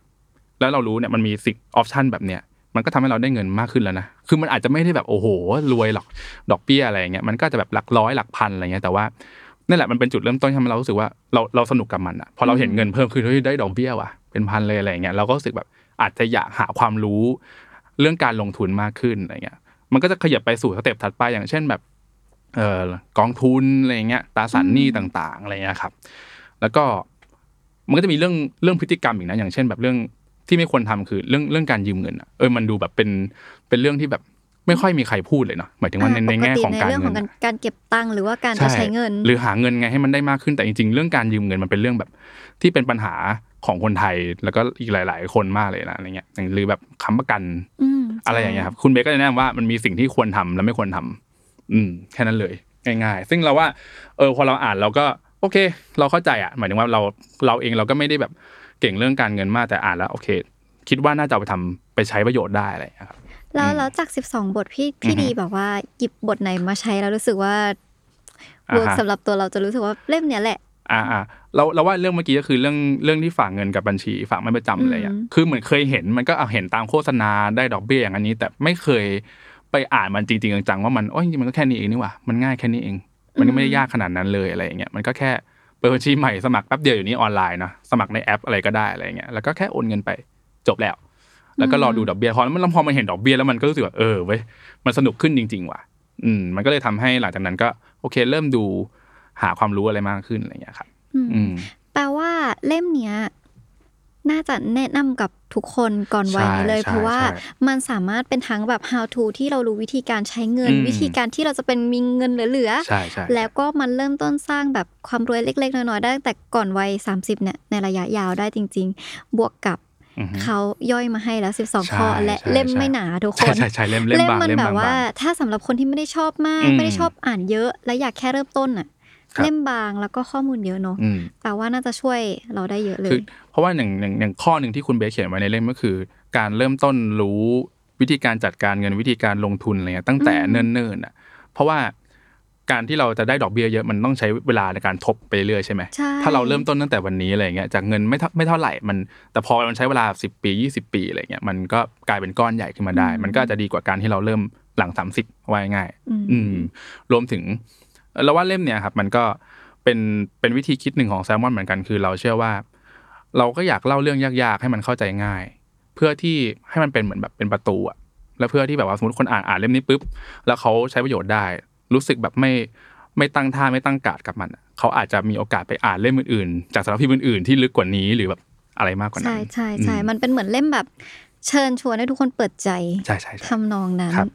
ซึ่งก็อ่านไว้ก่อนก็ดีอะมันอืมมันเหมือนปูพื้นฐานทั้งความรู้การเงิน แล้วก็อือฮึปูพื้นฐานทั้งกระเป๋าตังค์อืมอืมอืมแต่ว่าก็อาจจะบอกนิดนึงว่า ถ้าเกิดสำหรับคนที่ พอจะมีความรู้เรื่องการเงินอยู่แล้วเนี่ยอืมเราว่าอาเล่มนี้ก็อาจจะถือว่าเป็นพื้นฐานไปหน่อยอืมอืมก็อาจจะไม่ได้เหมาะขนาดนั้น แต่ว่าน่าจะเหมาะกับคนอย่างเราหรือแบบที่แบบไม่ได้มีความรู้มากอ่านคอนเทนต์ในในโลกโซเชียลแล้วก็ยังไม่เข้าใจอยู่ดีอะไรเงี้ยเล่มนี้ก็อาจจะช่วยได้มากขึ้นครับอืมลองดูนะคะครัทุบกคน เราไปกันที่เล่มที่สี่อือฮึเล่มที่สี่อะ กลับมาที่ เป็นเล่มหนาบันสอทึกงเล่มแล้วใช่ทุกใช่คนใช่ใช่เป็นเล่มแปลบ้างแหละ เป็นเล่มแปลจากเมืองนอกเอ่อเล่มที่สี่คือ Crying in H Mart ครับผมชื่อไทยว่าพื้นที่ให้เศร้านะครับผมก็คนเขียนก็คือคุณมิเชลซอนเนอร์แล้วก็แปลโดยคุณ CS นะครับผมเอ่อเล่มนี้เกี่ยวกับเราต้องเล่าก่อนว่าคุณมิเชลซอนเนอร์เนี่ยก็เอ่ออาชีพหลักเขาคือเป็นนักร้องวงอินดี้ชื่อวง Japanese Breakfast อะไรเงี้ยครับถ้าเป็นสายอินดี้ร็อกน่าจะพอคุ้นๆกันอยู่บ้างเออเขาเป็นคนเชื้อสาย เกาหลีอเมริกัน ก็คือแบบโอเคมีมีเกิดเกิดที่เกาหลีเนาะแต่มาโตที่อเมริกาอะไรเงี้ยครับผมเรื่องนี้มันเป็นบันทึกระหว่างเป็นบันทึกชีวิตระหว่างเขากับคุณแม่ แล้วก็เป็นช่วงชีวิตหลังจากที่รู้ว่าคุณแม่เป็นโรคมะเร็งครับผมฉะนั้นมันก็จะเป็นเรื่องที่เขาเล่าว่าโอเค พอรู้ว่าคุณแม่เป็นมะเร็งแล้วเนี่ยเขาก็ต้องกลับมาดูแลแม่ แล้วก็ใช้ชีวิตในช่วงสุดท้ายกันยังไงบ้าง อืมซึ่งต้องเล่าว่า เราว่ามันมีความเป็น เรื่องแม่ลูกเอเชียนอะอืมเราว่าสมมติว่าคนที่เป็นผู้หญิงอาจจะอินกว่า ความเพราะว่าระหว่างลูกสาวกับแม่เนี่ยมันมันจะมีสายสัมพันธ์บางอย่างที่แบบพิเศษ แล้วก็โดยเฉพาะเออคุณแม่ชาวเอเชียนด้วยเนี่ยที่อาจจะมีวิธีเลี้ยงดูในแบบหนึ่งเป็นเอกลักษณ์มาก แล้วก็เอ่อเรื่องอาหารการกินอะไรเงี้ยมันจะมันจะถ่ายทอดถึงกันได้ได้ได้ค่อนข้างเข้มข้น รวมถึงอาจจะมีทั้งเรื่องดีไม่ดีในการเลี้ยงดูของคุณแม่ฉะนั้นเออมันกลายเป็นว่าการที่ คุณมิเชลเนี่ยต้องกลับมาดูแล คุณแม่ในช่วงสุดท้ายของชีวิตเนี่ย มันกลายเป็นว่า เขาได้ทบทวนแล้วก็ได้แบบว่าค่อยๆไขปริศนาว่า โอ้ไอสิ่งที่แม่เคยดูแลเขาหรือแบบส่งความรักให้แบบทางอ้อม แบบไม่บอกแบบทำอาหารให้หรืออะไรอย่างเงี้ยเขาเริ่มเข้าใจมากขึ้น เข้าใจว่าอ๋อสิ่งที่ตัวเองเคยไม่เข้าใจในวัยเด็กหรือว่าแบบทำไมแม่ต้องแบบทำอะไรขนาดนั้นนะทำไมต้องแบบทำไมต้องดุทำไมต้องตีทำไมต้องอะไรทำที่เขาไม่ชอบอะไรเงี้ยมันมันเกิดมาจากอะไร อะไรประมาณนั้นครับฉะนั้นมันมันเลยเป็นบันทึกที่เรารู้สึกว่า คนชาวเอเชียน่าจะชอบ แหละเพราะมันน่าจะมันน่าจะคลิกกัน เพราะมันมีวัฒนธรรมบางอย่างที่เราเลี้ยงดูอาจจะมาคล้าย ๆ กันอะไรเงี้ยโอเค เราเป็นลูกชายก็จริงแต่ว่าเราก็รู้สึกว่าเราก็อินกับกับกับแม่นะเออความเป็นแม่ลูกมันแบบมันอาจจะชัดกว่าพ่อเออพ่อกับลูกนิดนึงอะไรเงี้ยครับ แล้วก็เรื่องนี้มันก็จะได้เห็นว่าเออวิธีคิดของของคนเกาหลีด้วย อืม เพราะว่า ทั้งตัวคุณมิเชลกับคุณแม่เนี่ยมีความสัมพันธ์ในแง่ของแบบการกินมาก ๆ เออเขาจะมีเมนูพิเศษของของของของสองทั้งสองคนอะไรเงี้ยก็เป็นคนแบบชอบกินมากๆ ฉะนั้นแบบจะแบบไม่มีการมากินแบบแค่กิมจิแน่นอน มันต้องมีเมนูแบบประหลาดประหลาดๆซึ่งหลาย ๆ เมนูเราต้องยอมรับเลยว่าเราไม่ไม่ไม่เคยรู้จักมาก่อนเลย ถึงเราจะเคยดูซีรีส์เกาหลีแต่แบบเป็นเป็นเมนูแบบท้องถิ่นมาก ๆ แบบที่กำลัเรางไม่จะถามเลยว่าเออในซีรีส์เกาหลีเรายังไม่เคยเห็นใช่เลยใช่เหรอใช่แล้วว่าเราว่ามันมีบางเมนูที่แบบไม่ไม่คุ้นเลยอะไรอย่างเงี้ยครับผมซึ่งมันก็ มันจะมีบางเมนูที่แบบเป็นเป็นซุปที่เขาจะทำให้เฉพาะแบบคนป่วยหรือแบบตอนไม่สบายเท่านั้นกินแล้วมันจะรู้สึกแบบสดชื่นหรืออะไรอย่างเงี้ยครับมันก็จะมีแบบความสัมพันธ์ระหว่างแม่ลูกอะไรแบบเนี้ยที่เราหยิบเล่มนี้มาแนะนำเพราะว่าโอเคหนึ่งคุณมิเชลเล่าเล่าเก่งมากถึงเป็นนักร้องนะแต่แบบเราว่าเขาเขาเล่าเรื่องเก่งมากๆ แบบทำให้การแบบดูชีวิตของคนที่ดูแลแม่ในช่วงสุดท้ายอะมันดูแบบเราอินไปด้วยได้ โดยที่เราไม่รู้สึกว่าเราเป็นคนนอกขนาดนั้นอะไรเงี้ยครับอืมในขณะเดียวกันเราก็รู้สึกว่า มันเป็นเรื่องที่ทุกคนต้องผ่านอะเออ โดยเฉพาะ เออเราตีต่างเอาว่าช่วงวัยสามสิบเนี่ยแหละ มันเป็นช่วงที่ หลาย ๆ คนน่าจะได้เจอ แบบโอเค อาจจะได้อาจจะใกล้ที่ว่าโอเค เป็นพ่อแม่อายุเยอะขึ้น หรือบางคนก็อาจจะอยู่ในช่วงนี้เหมือนกันเลย อาจจะอยู่แบบช่วงที่พ่อแม่อาจจะป่วย ป่วยหนักแล้ว หรือบางคนอาจจะเคยผ่านไปแล้ว ก็เราก็ยังรู้สึกว่าเขาอ่านเล่มนี้ได้ เพราะว่ามันก็ เรียกว่าไงมันก็เหมือนตบบ่ายแล้วอะมันเป็นเรื่องของความสัมพันธ์เอนะเนาะอใช่ มันมันมันตบบากกันอีกแล้วว่า เอ้ยโอเค มันมีคนที่แบบผ่านเรื่องหนักๆมาเหมือนกัน คือเรื่องเราว่าคนที่สมมุติว่าเออใครเคยมีคนรักที่แบบเป็นป่วยเป็นโรคมะเร็งอะไรเงี้ยเราว่าคงก็ต้องเคยเจอเหตุการณ์อะไรคล้าย ๆ กันมาบ้างอะไรเงี้ยเออซึ่งเราว่าหลาย ๆ อย่างเนี่ยมันก็แบบชวนให้แบบเรียกว่าไงอะสมมุติถ้าเกิดคนคนไม่เคยเจอมาก่อน ก็อาจจะแบบมีวิธีรับมือได้ดีขึ้นหรือแบบเตรียมใจได้ดีขึ้นอะไรเงี้ยอืม แต่เราเชื่อว่ามันไม่มันไม่ใช่หนังสือที่จะช่วยให้เราพร้อมร้อยเปอร์เซ็นแต่มันคือหนังสือที่ทำให้เรารู้สึกว่าโอเค มันจะมีเรื่องอย่างนี้เกิดขึ้นได้นะ เอออพ่อแม่เราอาจจะไม่ได้ป่วยขนาดนั้นก็ได้ แต่ว่ามันก็จะมีโมเมนต์อย่างเงี้ยช่วงที่แบบเราต้องมาดูแลช่วงที่แบบโอเค เราใกล้จะแบบบายบายกันหรืออะไรอย่างเงี้ยครับ อืมแต่ว่ามันก็สุดท้ายก็คือเป็นเรื่องที่เราต้องผ่านไปให้ได้อยู่ดีอื มมันก็เหมือนเป็นเรื่องของชีวิตที่มันมีความสัมพันธ์ แล้วก็ใช่การจากลาที่อืมไม่ว่าจะเร็วหรือช้าหลาย ๆ คนก็อือฮึอาจจะต้องเจอแล้วก็ได้ได้เห็นการครับเล่าของคนนี้ที่ทำให้เราได้เตรียมพร้อมอะไรบางอย่างใช่ไว้ก่อนเนาะอ๋อแล้วก็อีกนิดนึงคือคุณมิเชลเองอะตอนที่เขาเจอเรื่องเนี้ยก็เป็นช่วงที่แบบเขาเรียนจบแล้วก็กำลังจะทำวงอินดี้นี่แหละมคือเขาเริ่มเล่นดนตรีแล้วเขารู้สึกกำลังจะไปได้ดีกำลังจะเริ่มออกทัวร์ด้วยแล้วก็แบบสุดท้ายก็มามาพบข่าวนี้ก่อนเขาเลยต้องขอเบรกการทัวร์ไว้ก่อนอะไรเงี้ยเออแทนที่แบบมันเหมือนเป็นช่วง จุดตัดเลยอะแบบจะเลือกระหว่างไปทำตามความฝัน ซึ่งมีโอกาสที่จะแบบโด่งดังเลยอะเออกับต้องกลับมาดูแลแม่ยี่สี่ชั่วโมงอะไรเงี้ยครับผมมันก็แล้วว่า เออ ถ้าถ้าคนที่แบบเนี้ยช่วงก่อนสามสิบแล้วมีประสบการณ์แบบนี้หรือแบบอาจจะอยากรู้ว่าโอเคคนที่แบบต่อไปเราต้องเจออะไรบ้างในช่วงที่ว่าพ่อแม่เราอายุเยอะขึ้นเนี่ยอืมต้องเจออะไรบ้างก็อะเล่มนี้ก็น่าจะเหมาะสมดีอะไรอย่างเงี้ยครับผม และนอกจากแบบอือฮึตัวเนื้อเรื่องข้างในอย่างเงี้ยอืมอืมมันจะมีหลาย ๆ คนที่แบบว่าอ่านนิยายแปล อยากจะรู้อือฮึว่าภาษาการเขียนของการแปลเล่มเนี้ยอือฮึมันเป็นภาษาที่เราสามารถเข้าถึงแล้วก็รู้สึกอินได้ด้วยเลยหรือเปล่าอินอินอินเพราะว่าอ่าโอเคอันอันนี้มันไม่ใช่นิยายเนาะมันเป็นแบบเป็นเป็น nonfiction เนอะที่เป็นเป็นอืมบันทึกจริง ๆ เลย ซึ่งโอเค เรื่องภาษาเราว่าแซลมอนเองเวลาเราแปลหนังสือแปลครับเราก็จะพยายามเลือก ก็ยังคงภาษาแบบแซลมอนนะก็คือเราเราไม่ ไม่ได้แบบว่ากังวลกับการที่ต้องใช้คำที่มันวัยรุ่นมาก หรือแบบห้วนห้วนๆหรือแบบภาษาแชทอะไรเงี้ยเราก็ยังกล้าใช้ได้ฉะนั้นเรารู้สึกว่าอ่านเล่มเนี้ยก็อ่านง่าย ๆ ครับ ไม่ไม่ไม่ไม่ได้น่าติดขัดอะไรเรื่องอ่าน อืมยิ่งยิ่งโอเค ตัวต้นฉบับอะต้นทางมาแล้วว่าเขาก็เขียนแบบ ไม่ไม่ไม่ไม่ได้เน้นแบบสละสลวยอะไรขนาดนั้นนะเพียงแต่ว่าเพราะว่าเขาก็เน้นเรื่องเขาเลยอะแล้วก็เพียงแต่ว่าเขาเป็นคนที่ลำดับเรื่องได้ดีอะเขาสามารถเชื่อมเรื่องตอนที่เขากำลังดูแลแม่ เชื่อมไปถึงว่าเมนูที่เขานึกถึงในวัยเด็กได้อะไรเงี้ยอืมมันเหมือนมันเป็นคู่ขนานกันระหว่างเขาที่ดูแลแม่ในวันนี้กับตัวเขาเองในวัยเด็กอะไรเงี้ยครับผมอืมซึ่งเอาโอเคถ้าเกิดคนชอบเกาหลีก็อาจจะก็อาจจะอินกับกับ culture นี้ด้วย เพราะว่ามันก็นั่นแหละมีพูดถึงเรื่องอาหารพูดถึงเรื่องแบบเอ่อการที่เพราะเขาเป็นคนลูกครึ่งเนาะเขารู้สึกว่าเขาไม่ได้แบบเป็นเกาหลีขนาดนั้นมาก่อนในตอนเด็ก นอกเว้นหน้าเขาเออเขารู้สึกว่าโอเคหน้าเขาอาจจะเป็นเกาหลีแบบคนเมกันก็ไม่รับเขาในฐานะเป็นคนเมกันแต่ว่า เขาจะบอกว่าเขาเป็นคนเกาหลีเขาก็ไม่รู้สึกอินขนาดนั้น ฉะนั้นไอ้ช่วงเวลาที่เขาใช้อยู่กับแม่เนี่ยมันเหมือนแบบเขาได้ทบทวนตัวเองในวัยเด็กด้วย แล้วก็ทำให้เขาเหมือนเติมเต็มความเป็นเกาหลีในตัวเขามากขึ้นด้วยอะไรอย่างเงี้ยครับอืมแปลว่าเล่มนี้ก็คือกลมไปด้วยเรื่องความสัมพันธ์แล้วก็ใช่มนุษย์ใช่ใช่มากใช่ๆและใช่ภาษาที่อ่านง่ายแบบอือฮึตามสไตล์แซลมอนเนาะใช่ใช่ใช่เพราะเรา มันมันมีบางเล่มอะที่ต้องพูดตรงๆว่า ภาษาที่แปลมาอ่าก็อาจจะยากในการที่อือฮึเราจะแบบอือฮึอ่านแล้วอินหรือว่าเข้าถึงอืมในเล่มนั้นๆด้วยอืมอืมอืมมันก็อันนี้ก็แล้วแต่มันอาจจะเป็นทั้งทั้งทั้งต้นทางด้วยแล้วก็เป็นสไตล์ของแต่ละสำนักพิมพ์ด้วยเนาะแต่ว่าอืมโอเคอย่างแซลมอนเองเราก็มันก็มีบางเล่มนะที่เราก็รู้สึกว่าโอเคมันก็อาจจะยากนิดนึงแต่ว่าโอเค ถ้าเป็นอันเนี้ยมันเป็นแบบบันทึกชีวิตอะเราว่ามันไม่ได้ไม่น่ายากอยู่แหละ อืมอืมอืมอืมน่าจะเข้าถึงกันได้ครับ โอเค งั้นเราไปต่อกันที่เล่มสุดท้ายได้ที่หนาเลยที่สุด ใช่เลยเล่มนี้หนามากเอ่อชื่อเล่มว่า Know My Name ครับอืมชื่อไทยว่านามไม่สมมุติครับผม ก็เขียนโดยคุณชาแนลมิลเลอร์ครับ แล้วก็แปลโดยคุณนัทมนต์เปรมสำเปรมสำราญครับผม ก็หลายคนอาจจะรู้จักในในนามปากกาว่าปอเปรมสำราญนะครับผมเอ่อ Know My Name เป็นบันทึกอีกแล้ว อืมรอบนี้เราไม่ได้เอาไม่ได้เอา fiction มาเลย เออเป็นเป็นบันทึกแล้วก็ non-fiction ล้วนๆเลย ตอนเนาะตอนต้นเหมือนเหมือนตอนแรกพี่ดีพูดเหมือนว่าปกติสมัยก่อนไม่เคยเข้าใจว่าในการอ่านแบบใช่ใช่ใช่ชีวประวัติเลยอะแต่แบบกลายเป็นเล่มที่เลือกมาใช่ใช่ใช่คือเรามันเปลี่ยนเลยเนาะอย่างอย่างที่เราบอกคือเรารู้สึกว่าการได้ การได้อ่านประสบการณ์คนอื่นบางทีมันก็มันก็สนุกดีเหมือนไปอีกแบบหนึ่งเราเราว่านิยายก็สนุกครับในแง่ที่ว่ามันก็นิยายเขาก็ต้องได้รับแรงบันดาลใจหรือแบบอะไรบางอย่างมาผสมกับจินตนาการเนาะอืมแล้วเราก็จะได้แบบ วิธีคิดใหม่ๆ หรือได้เห็นสถานการณ์ที่อาจจะเกิดขึ้นใหม่ ๆ แต่อย่างบันทึกเนี่ยมันก็เหมือนแบบเอามาจากเรื่องจริงเลย แต่ว่ามันอาจจะเป็นสิ่งที่เรา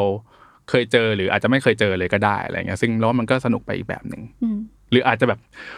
จะเรียกว่าสนุกก็ไม่เชิงเรียกว่าเปิดโลกไปแบบหนึ่งเพราะอย่างเพราะอย่างเล่มเนี้ยครับ Know My Name มันก็จะบอกว่าสนุกอะไม่ใช่ เพราะว่ามันเป็นบันทึกของคุณชาแนลมิลเลอร์ครับที่ ก็เป็นหญิงสาวทั่วไปเลย อายุยี่สิบสองปี แล้วก็ ทีนี้เขาเกิดและโต แล้วก็อาศัยอยู่ในแถวแถวมหาวิทเอ่อมหาวิทยาลัยสแตนฟอร์ดอืมก็เรียกว่าเด็กๆเขาเขาไปวิ่งเล่นในมหาลัยแล้วก็รู้จักอาจารย์รู้จักอะไรอย่างเงี้ยคือก็รู้สึกว่าสนิทกับในมหาลัยนี้มากอะไรเงี้ยแล้วทีนี้วันหนึ่งก็เขาก็กลับมาที่บ้านครับ เออแล้วก็มาเจอน้องสาวน้องสาวก็บอกว่าเอ้ยเอ้ยคืนนี้มันจะมีปาร์ตี้ในสโมสรนักศึกษาข้างในอะไรอย่างเงี้ย ซึ่งซึ่งเพื่อนของน้องสาวอะอยู่ที่นั่นแล้วเขาก็เป็นคนชวนมาอีกทีหนึ่งเออ ก็เลยโอเค ที่ที่ที่นู่นเขาก็แบบไปจอยกันได้อยู่นะไม่ไม่จำเป็นต้องเป็นแบบนักศึกษาในมหาลัยก็ได้ก็ไปจอยกันอะไรเงี้ยก็ไปปาร์ตี้ทีนี้ เอ่อช่วงเช้าวันรุ่งขึ้นเขาตื่นขึ้นมาแล้วเขาพบว่าตัวคุณชาแนลเนี่ยพบว่าตัวเองอยู่ในอยู่เหมือนอยู่ในห้องพยาบาล แล้วก็มีเจ้าหน้าที่มาแจ้งว่า มีความเป็นไปได้นะที่คุณเมื่อคืนคุณอาจจะโดนล่วงละเมิดทางเพศอืมโอ้มันเนี่ยเปิดมาแค่หน้าสองหน้าแรกเราก็แบบว้าว คือแบบมันเรื่องมันแค่นี้เลยมันแค่แบบ แค่เขาไปปาร์ตี้แล้วก็ช่วงเวลาไม่กี่ชั่วโมง แล้วก็หลังจากนั้นคือชีวิตเขาแบบมันเปลี่ยนไปเลยเขาเขาเพิ่งยี่สิบสองก็เพิ่งเริ่มต้นทำงานได้นิดหน่อยกำลังแบบโอเคกำลังสนุกสนานกับการเริ่มต้นใหม่อะไรเงี้ยครับ แล้วก็มาเจอเหตุการณ์นี้ซะก่อน อืม ดังนั้นในความหนาเนี่ย หลังจากเหตุการณ์ที่เล่าไปเนี่ยก็คือจะเป็นช่วงที่ตั้งแต่วันนั้นเลยว่า โอเคเขาต้องถูกพาไปเข้ากระบวนแบบตรวจร่างกาย อืมซึ่งก็เป็นกระบวนการที่เราแบบ ไม่เคยพบเจออยู่แล้วว่ามัน ไม่คมต้องต้องเจอเรื่องจริงๆเราถึงจะเคยผ่านเหตุการณ์นี้เนาะพอเขาเล่ามาก็โอ้มันก็ละเอียดแล้วก็มีความแบบเรียกว่าไงเรารู้สึกว่าถ้าเป็นคุณผู้หญิงอะอาจจะรู้สึกคุกคามประมาณนึงแบบว่าเฮ้ยถึงถึงถึงจะเป็นคนที่มาตรวจอะจะเป็นแบบเจ้าหน้าที่ก็ตามหรืออะไรเงี้ยอืมแล้วก็หลังจากนั้นก็คือเขาก็ต้องเข้าสู่กระบวนการยุติธรรมนะซึ่งกระบวนการยุติธรรมเนี่ยเราก็คิดว่า โอ้มันก็มันก็ควรจะง่ายๆถูกไหมเพราะว่ามันไม่มันเป็นเรื่องที่ไม่ถูกต้องอยู่แล้วเนี่ยเรื่องล่วงละเมิดทางเพศอะไรเงี้ยเอ่อแต่ว่า มันกลายเป็นว่ากระบวนการยุติธรรมเนี่ยใช้เวลาเป็นแบบเป็นปีๆเกับสองปีได้อะไรอย่างเงี้ยเออเพราะว่ามันก็มีทั้งแบบโอเค การทำสำนวนฝั่งนั้นเขาก็จ้างทนายมา มีนัดหมายกัน แล้วก็ทางนั้นก็ใช้เทคนิคแบบเลื่อน อืม คุณชาแนลก็เลยต้องแบบ จากการที่เขาเตรียมตัวว่าโอเคเดี๋ยวพรุ่งนี้เขาจะต้องไปขึ้นศาลก็โดนเลื่อน ก็กลายว่าพอเขาเจออย่างเงี้ยสักสองสามครั้งอะก็กลายว่าเขาไม่สามารถควบคุมเวลาชีวิตตัวเองได้เลยอะเหมือนตัวเองต้อง standby รอไว้ตลอดว่าทางนั้นจะพอเมื่อไหร่ ก็กลายว่าเขาก็เลยต้องลาออกอืมตัดสินใจลาออกจากการทำงานมา มามามารอเพื่อต่อสู้สิ่งนี้แบบเต็มตัวอะไรเงี้ยครับ ก็นั่นแหละมันก็เลยกลายเป็นเป็นช่วงชีวิตที่เขาต้องทั้งต่อสู้ทั้งในกระบวนการยุติธรรมต่อสู้กับความรู้สึกตัวเองว่าแบบจะเอายังไงดีกับชีวิต เพราะแบบคุณค่ามันหายไปไหมในในในตัวเราหรือแบบ เราควรจะรู้สึกอย่างไรหรืออะไรหรืออะไรเงี้ยครับรวมถึงคนรอบตัวเขามีแฟนด้วย เอ่อระหว่างเขากับแฟนจะยังไงดี คือแฟนเขาก็ดีมาก แต่ว่าก็ต้องมีความแบบ เหมือนพอคนมันเจอเรื่องเนี้ยบางทีมันเราเราไม่รู้เลยว่าเราพูดถูกหรือผิดหรือยังไงอะไรเงี้ยอืมการสื่อสารระหว่างกันมันก็ต้องแบบละเอียดมากๆรวมถึงคุณพ่อคุณแม่ จะบอกกันยังไง น้องสาวที่ชวนไปวันนั้นก็รู้สึกผิดมาก ทุกคนจะช่วยกันผ่านเรื่องนี้ไปได้ยังไงอะไรเงี้ยครับ รวมถึงเอ่อเรื่องนี้มันก็ลงลงข่าวอยู่แล้ว อืม ซึ่งเป็นเป็นเป็นประเด็นหนึ่งที่เราอ่านแล้วรู้สึกสนใจมากว่า อย่างที่นู่นก็คือ ถ้าเกิดว่าคดียังไม่ตัดสินอะ เอ่อตัวของคนที่ถูกกระทำเนี่ยจะถูกเรียกว่าเหยื่อ ก็คือเป็นแบบเป็นนามสมมุติอะค่ะตามตามชื่อว่านามไม่สมมุติเลยอะ อืมคือตอนนั้นคือเขาต้องเป็นคนเป็นคุณชาแนลอย่างอย่างอื่นไปเลยอะไรอย่างเงี้ยอืมในขณะที่เอ่อผู้ชายคนที่ทำเนี่ย ถูกโบว่าเป็นนักกีฬา เป็นคนที่แบบมีอนาคตไกล แล้วก็อาจกำลังจะเสียอนาคตจากเรื่องนี้อะไรอย่างเงี้ย มันทำแล้วแล้วเขาก็จะคุณชาแนลก็ได้ไปอ่านคอมเมนต์แล้วก็ได้เห็นปฏิกิริยาของคนว่า โอ้ คนไม่เข้าข้างเขาเลยอะอืม เพราะคนรู้สึกว่ากับกับว่า เอ้ย คนก็ตั้งคำถามว่าคุณแบบไอ้นี่หรือเปล่าสมยอมหรือเปล่า หรือแบบคุณ จะพยายามจะปักปั๊มตัวผู้ชายหรือเปล่าอะไรเงี้ยครับเขาต้องเจอเรื่องแบบนี้ รวมถึงในในศาลเองเขาก็ต้องไปเจอการแบบเหมือนที่เราเห็นในหนังอะเนาะต้องมีการซักค้านทนายทนายฝั่งนั้นเขาก็ต้องแบบพยายามทำไงก็ได้ให้คุณชาแนลดูแบบไม่น่าเชื่อถือที่สุดอะไรเงี้ยอืมเขาก็เลยต้องแบบเหมือนนั่งนั่งพูดในสิ่งที่เขาเจอคืนนั้นซ้ซ้ำำๆๆแล้วพยายามพิสูจน์ตัวเองว่า เฮ้ยคืนนั้นมันเกิดขึ้นจริง ๆ เออทำไมเขาถึงต้องมานั่งตอบว่าแบบ คุณจำได้จริง ๆ เหรอ หรือคุณคุณพร้อมคุณดีพอที่จะบอกว่าคุณแบบน่าเชื่อถือเหรอหรืออะไรอย่างเงี้ยแต่ในขณะที่ตัวผู้ชายแบบ ต้องต้องเขาก็ฝั่งนั้นเขาก็พยายามขุดว่าโอ้คนนี้เคยทำดีมายังไงเป็นเด็กดีอย่างไงอย่างงี้เขาไม่มีทางทำอย่างนี้หรอก ต้องเรียกว่าก็เหมือนจะโชคดีนิดนึงตรงที่ว่าเขาไม่ถึงขั้นแบบโดนข่มขืนจริง ๆ แต่ว่าเป็นเป็นการเขาเรียกว่าล่วงละเมิดทางเพศภายนอกนะผ่านการสัมผัสหรืออะไรอย่างเงี้ยอืมซึ่งมันก็มีหลักฐานเพียงว่ามันมันมีความคลุมเครือทำให้เนี่ย ช่วงที่เขาต่อสู้กันในศาลมันเลยแบบ มันเพราะมันมีช่องว่างตรงกลางระหว่างแบบการจำได้กับการจำไม่ได้อะไรอย่างเงี้ยมันไม่มีใครเห็นแบบขนาดนั้นจริง ๆ แล้วก็ไม่มีหลักฐานแบบทางเออนิติวิทยาด้วยอะไรอย่างเงี้ยอืมมันเลยทำให้แบบเรื่องราวมันแบบเข้มข้นมาก แล้วก็เราว่าเรื่องของคุณชาแนลเนี่ยก็โด่งดังมากนะเพราะที่นู่นก็คือพอเขาต่อสู้กันถึงจุดหนึ่งคนเริ่มรู้เรื่องนี้เยอะๆเนี่ยมันก็เกิดเป็นแบบเออกระบวนการเฟมินิสต์ทั้งทั้งหลายแหละที่ออกมาเรียกร้อง แล้วก็ออกมากลายเป็นแบบเราว่าคล้ายๆกึ่งๆ Me Too เหมือนกันนะค่ะที่ออกมาพูดออกมาแชร์กัน เพราะว่า คุณชาแนลยอมที่จะแบบเปิดตัวเอง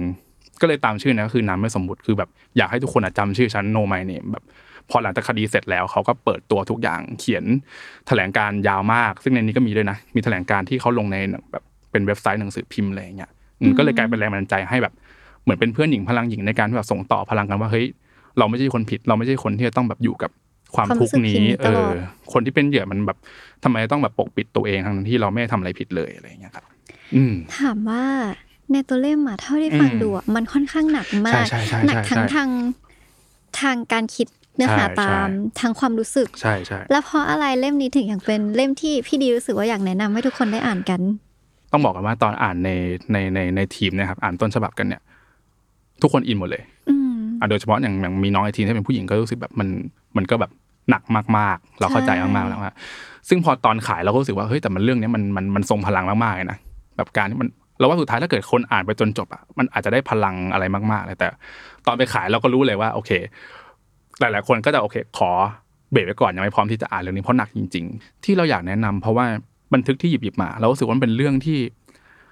บางทีเราเราเคยอ่านคอนเทนต์เราเคยอ่านคนมามามาเปิดเผยใน Twitter ว่าเขาเคยเจอเรื่องราวแย่ๆอะไรมาอะไรเงี้ยเราว่าเราก็อินแล้วใช่ไหมเราก็รู้สึกแบบเรารู้สึกแย่เราก็รู้สึกแบบเราไม่อยากให้เรื่องนี้มันเกิดขึ้นอีกอะไรเงี้ย แต่ว่าบางทีการได้มาอ่านหนังสือที่มันแบบมันละเอียดกว่านั้นมันมันมันลึกซึ้งกว่านั้นเนี่ยบางทีมันก็อาจจะก่อพลังอะไรให้แบบเราได้มากขึ้น แล้วก็จริงๆหลาย ๆ เรื่องในเนี้ยเออเราอาจจะออกตัวได้นิดนึงว่า เราเองก็เป็นคนไม่ไม่ไม่ชอบเรื่องอะไรแบบเนี้ยรู้สึกแบบไม่ไม่อยากให้เรื่องนี้เกิดขึ้นเลย แล้วก็รู้สึกว่าผู้หญิงรอบตัวเราเองเนี่ยก็ต่างก็เคยเจอเล็กน้อยหรือไปจนถึงใหญ่มาหมดแล้ว ซึ่งแบบทำไมวะ ทำไมมันทำไมเรื่องอย่างนี้มันถึงกับเกิดขึ้นได้กับคนเยอะขนาดนั้นอะไรเงี้ยโดยที่เราไม่รู้เลยอะไรเงี้ยครับผมก็เลยรู้สึกว่าเราเองก็เป็นคนสนใจเรื่องนี้ประมาณหนึ่งแต่พออ่านเล่มเนี้ยก็พบว่า โอ้มันก็มีอีกหลายมุมเลยนะที่แบบ เราก็ไม่คิดว่าผู้หญิงหรือโอเคใครก็แล้ว แต่ต้องต้องเจอกับเหตุการณ์ประมาณเนี้ยถ้าใครได้อ่านก็ก็น่าจะเรียกว่าไง มันก็เหมือนสร้าง awareness อะเนอะอืมอืมก็อาจจะเปลี่ยนมุมมองมากขึ้น แล้วก็ใส่ใจกับเรื่องนี้อย่างจริงจังมากขึ้นอะไรเงี้ยโอเค ถ้าผู้หญิงอ่านหรือแบบ คนเพศใด ๆ ก็แล้วแต่อ่าน อาจจะรู้สึกอิน แล้วก็อาจจะรู้สึกแบบทริกเกอร์หนักๆเหมือนกันอะไรเงี้ย แต่เรารู้สึกว่าในในมุมหนึ่งหนังสือเนี่ยมันก็อาจจะเป็นเสริมพลังให้แก่กันและกันอืมในการที่แบบโอเค คุณไม่ต้องไม่ต้องรู้สึกแบบแย่ไปกับสิ่งนี้แบบว่าโอเคผ่านก็ผ่านไปแล้วก็ออกมาต่อสู้กันได้อะไรเงี้ยเราเราเราเชื่อว่ามันยังมีคนเป็นพร้อมจะเป็นแบ็กอัพคุณอยู่เสมอเลยอะไรเงี้ยในขณะที่โอเค จะพูดว่าเป็นเพศชาย หรือเพศใครก็แล้วที่แบบ คิดว่าจะจะกระทำสิ่งนี้อะไรเงี้ยก็มันก็ควรต้องคิดให้หนักๆอะเพราะบางทีมันมันเปลี่ยนชีวิตคนไปได้เลยอืมสองปีของคุณชาแนลในเรื่องมันแบบ โอ้มัน roller coaster มากเลยอะมันแบบเขาเจอเรื่องแบบทุกวัน ต้องสู้กับตัวเองต้องสู้กับทุกอย่าง ไม่มีใครเป็นข้างเขาเลยอะไรอย่างเงี้ย อืม ซึ่งมันแค่จริงมันแค่ปาร์ตี้มันไม่แค่กี่ชั่วโมงเองนะ จังหวะเวลาในตอนนั้นมันนิดเดียว แต่มันนิดเดียวเลยอะ ผลพวงมันใช่เออไปไกลมากเลยแปลว่าอืมเล่มนี้มันก็เหมือนเป็นกระบอกเสียงอืมในแบบหนึ่งใช่ครับให้กับทั้งผู้หญิง แล้วก็ผู้ชายหรือว่าไม่ว่าจะเพศไหนๆในเรื่องอืมประมาณนี้อืมเนาะแล้วเราว่ามันก็เป็น มันก็เป็นวาระของโลกอะเราว่ามันเรื่องนี้มันถูกพูดถึงเยอะมากใช่ๆคือแต่ก่อนมันคงเราว่าจำนวนเคสอะมันคงเยอะเหมือนกันแหละ เพียงแต่ว่ายุคนี้มันคนกล้าพูดมากขึ้น กล้าเปิดเผยมากขึ้นอะไรเงี้ยเราจะได้เห็นเรื่องนี้มากขึ้น ก็รู้สึกว่าโอเค อันเนี้ยในฐานะมันเป็นวาระของโลกอะเราว่าการอ่านประสบการณ์ของคนที่ผ่านเรื่องนี้มาเนี่ย ก็น่าจะดีนะเพราะมันจะได้รู้ว่าโอเค มันไม่ใช่แค่แบบต่อสู้แล้วมันจบไปเขาโอ้โห แต่แต่ละวันเขาอาจจะเข้มแข็งในในตรงบัลลังก์เวลาพูด แต่พอกลับบ้านไปอยู่คนเดียวเขาแบบ แตกสลายขนาดไหนหรืออะไรอย่างเงี้ยครับ อืมอืมถามว่าซึ่งเอ่อเข้ากับเรื่องนี้ก็คือ อ่านก่อนสามสิบก็น่าจะดีมั้งแต่จริงๆมันคือเราว่าได้ทุกวัยได้ทุกวัยแล้วก็อยากจะใช่เชียร์ให้จริงๆก็อยากให้ผู้ใหญ่ด้วยเพราะว่าเอาเข้าจริงๆแล้วเราว่าปัญหาส่วนใหญ่หรือมุมมองทัศนคติเรื่องเพศอะ ก็ผู้ใหญ่อาจจะอาจจะมีปัญหามากกว่า คนทุกคนรุ่นใหม่ที่พูดเรื่องนี้กันมากขึ้นด้วยอะไรอย่างเงี้ยอืมแต่ว่าโอเค ถ้าอ่านก่อน 30 เราว่ามันก็มันก็ดีกว่าเสมอ เพราะถึงต่อให้เรามี awareness มากเนี่ย แต่บางที เราว่าเรื่องเนี้ยมันต้องแบบย้ำเตือนกันอยู่เรื่อยๆอะใช่ใช่อืมมันมันมันแค่คิดอย่างเดียวมันไม่พออะไรเงี้ยอืมซึ่งการอ่านประสบการณ์ของคนอื่นมันก็ถือเราว่าน่าจะเป็นเครื่องมือที่ย้ำเตือนได้ดีเหมือนกันอืโออฮึเคห้าเล่มโอ้ยจบด้วยหนักเมื่อเลกี้ยอะจังหวะลงไปแบบหนักอยู่เหมือนกันเนาะออใช่แบบใช่เป็นเล่มใช่สุดท้ายใช่ที่ลงไปหนักอยู่เหมือนกันอืมโอเคขอดึงกลับมาขึ้นมาอีกได้นิดได้นึงเนาะครับว่า ทั้งหมดทั้งมวลในการอ่านห้าเล่มแล้วเนี่ยครับกับการที่พี่ดีอยู่กับกองหนังสือมาอือฮึค่อนข้างระยะ ประมาณหนึ่งแล้วเจออือฮึกองหนังสือมาเยอะมากเนี่ยมันทำให้เราแบบซึมซับการเป็นคนอ่านหนังสือแบบไหน อืมอืมเรารู้สึกว่าอย่างอย่างที่เราบอกไปตอนต้นเลย คือเราเราตั้งคิดตั้งแต่ก่อนมาทำงานหนังสือนะแล้วก็จนมาทำงานหนังสือก็รู้สึกว่าโอเคคิดถูกแล้วว่า มันไม่มีหนังสือเล่มไหนที่เราจำเป็นต้องอ่านมเออ คือ เราเราไม่ถนัดเลยกับการแบบ บอกแค่ว่าโอ้โหเล่มนี้ต้องอ่านให้ได้นะเว้ยก่อนตายอะไรอย่างเงี้ยร้อยเล่มหรืออะไรเงี้ยเราจะแบบเราจะค่อนข้างตั้งการ์ดกับอะไรประมาณนี้พอพอสมควรเพราะเรารู้สึกว่า หนังสือมันก็คือแบบคนเล่าอะ มันก็คือคนคนหนึ่งเล่าเราเราเล่าเรื่องกันแล้วเราฟังฉะนั้น การที่เราจะเจอหนังสือที่ที่ดีที่ถูกใจหรืออะไรก็แล้วแต่เนี่ยมันเราต้องไปเลือกเองครับแค่ในร้านหนังสืออะมันก็เยอะมากแล้วเราไม่มีทางจะอ่านหนังสือได้ทุกเล่มอะไรเงี้ยฉะนั้นพอเรารู้สึกว่าการอ่านหนังสือมันก็ควรจะเป็นเหมือน เป็นเหมือนเพลงเป็นเหมือนหนังอะเออก็ก็ไปลองแค่นั้นเลย แล้วมันเราก็อาจจะเจอเล่มที่ไม่ชอบ ไม่ได้เป็นไร เจอเล่มที่ชอบก็ก็ดีก็เก็บไว้แล้วก็อาจจะเอามาอ่านซ้ำหรือแนะนำคนอื่นต่อก็ได้อะไรอย่างเงี้ยครับ แต่ว่าอย่าไปคิดว่า โอ้การอ่านหนังสือแบบทุกเล่มบนโลกนี้มันจะต้องดีหมดหรืออะไรเงี้ยมันเป็นไปไม่ได้อยู่แล้วอะไรเงี้ยก็เข้าใจว่าหนังสือมันแพงเออฉะนั้นมันอาจจะต้องเลือกนิดนึงแบบเราก็คงไม่อยากจะเฟลหรอกว่าแบบไม่อยากไม่อยากเจอเล่มที่เราไม่ชอบอะไรเงี้ยแต่ว่า มันมันก็เกิดขึ้นได้ อืมฉะนั้นโอเค สิ่งที่เราพอทำได้ก็คือ โอเค ก็ต้องเข้าร้านหนังสือให้มันบ่อยขึ้น แล้วก็ลองไปพลิกอ่านดูหรืออะไรเงี้ยครับหรือแบบอ่านรีวิวหรืออะไรก็พอช่วยได้เหมือนกัน แต่ว่าก็อยากให้ลองเปิดใจดูว่าเอ้ยบางทีหนังสือที่เราไม่เคยอ่านเลยอะไรเงี้ยมันก็อาจจะมีดีเหมือนกันนะอืมแต่ถ้าไม่ชอบเนี่ยก็ก็ก็เซ็งเซ็งๆก็เซ็งเซ็งๆไปแล้วก็โอเค ก็ก็เริ่มต้นหาใหม่อย่าอย่าไปตั้งท่าว่าโอ้หนังสือแบบมัน ถ้าคุณเจอเล่มแรกแล้วมันไม่สนุกอะอย่าไปตั้งท่าว่าโอ้หนังสือทั้งโลกมันจะไม่สนุกเลยอะไรเงี้ย อือืมมเพราะมันมีหนังสือหลากหลายมากใช่แล้วก็ใช่ใช่วิธีการเขียนวิธีการเล่าเรื่องประเภทอืมหลาย ๆ อย่างอืมก็อาจจะไม่ได้ตรงจริตเราทั้งหมดอืมก็ต้องค่อย ๆ อ่านไปเยอะๆแล้วก็หาไปเยอะๆเนาะใช่เพราะหนังสือแซมมอนเองเราก็เชื่อว่า มันก็ต้องไม่ไม่ถูกใจคนบางกลุ่มเหมือนกันเขาอาจจะชอบแบบโอเคที่มันจริงจังมากขึ้น หรือสาระอะไรก็แล้วแต่อะไรเงี้ยซึ่งเราโอเคนะเพราะจริงๆทุกวันเนี้ยเวลาเห็นรีวิวอะเราก็จะเจอรีวิวคนแบบ รู้สึกว่าหนังสือเราไม่โอเคแบบแค่แค่เล่มนั้นนะไม่หมายถึงหนังสือของแซมมอนทั้งหมดอะไรเงี้ยรู้สึกว่าโอเคไม่ชอบเล่มนี้เราเราไม่เคยโกรธเลยนะ เรารู้สึกว่าโอ้ขอบคุณมากเลยที่แบบซื้อไปแล้วยังอุตส่าห์บอกว่าโอเค ไม่ไม่ชอบตรงนั้นตรงนี้อะไรเงี้ยซึ่งเราว่ามันเกิดขึ้นได้ เพราะสุดท้ายแล้วหนังสือเล่มเดียวกันเนี่ยมันไม่มีทางที่แบบทุกคนจะชอบแน่ๆอะไรอย่างเงี้ยครับอืมอืมเนี่ยเผื่อๆห้าห้าเล่มเนี้ที่เราแนะนำไปวันนี้เนี่ยลองไปเปิดอ่านก็อาจจะแบบไม่ได้ชอบกันทุกเล่มก็ได้อะไรเงี้ยแต่โอเค ที่เราคัดมาเราก็เชื่อว่ามันพอจะมีเนื้อหาบางอย่างที่เป็นประโยชน์อยู่บ้างอืมอืมครับ สุดท้ายแล้วถ้าในวัยใกล้ 30 อย่างเงี้ย ถ้าพี่ดีจะเขียนหนังสือให้ตัวเองสักเล่มหนึ่งที่เป็นวัยใกล้ 30 อยากจะเขียนให้กับตัวเองในเรื่องอะไร อืมอืมอืมเราว่าเนี่ยเพราะว่าเราวันนี้เราแนะนำหนังสือบันทึกประสบการณ์มาเยอะอะไรเงี้ยเราก็คงก็อยากอยากลองเขียนหนังสือบันทึกประสบการณ์เหมือนกันนะเอออ่าเรารู้สึกว่ามันก็เป็นแบบช่วงแบบว่า ช่วงชีวิตที่สนุกดีเหมือนกันเราเราเราเราเชื่อว่าคนที่แบบเนี่ยยี่สิบสามสิบแต่ละคนคงเจอเรื่องไม่เหมือนกันหรอก มันถึงต่อให้อาจจะคล้ายกันนะแต่ถ้าเราว่ามันมันต่างคนเล่าอะมันก็แบบยังไงมันก็มันก็พิเศษเสมออะไรเงี้ยใช่เรารู้สึกว่าโอเคงั้น ถ้าเราจะต้องเขียนสักอย่างก็คงเขียนบันทึกชีวิตของบกอย่างเงี้ยเหรอในในประเทศที่หนังสือแพงแล้วก็ เออ อะไรก็แล้วแต่หรือแบบทำยังไงดีให้คนเข้ามาอ่านอ่านหนังสือเยอะๆอะไรเงี้ยเออจริงๆเอออีกอย่างหนึ่งอีแซลมอนเราก็ชอบทำหนังทำหนังสือบันทึกแบบประสบการณ์การทำงานด้วยอะอาชีพต่าง ๆ อะไรเงี้ยอ่าเรารู้สึกว่าอ่าโอเค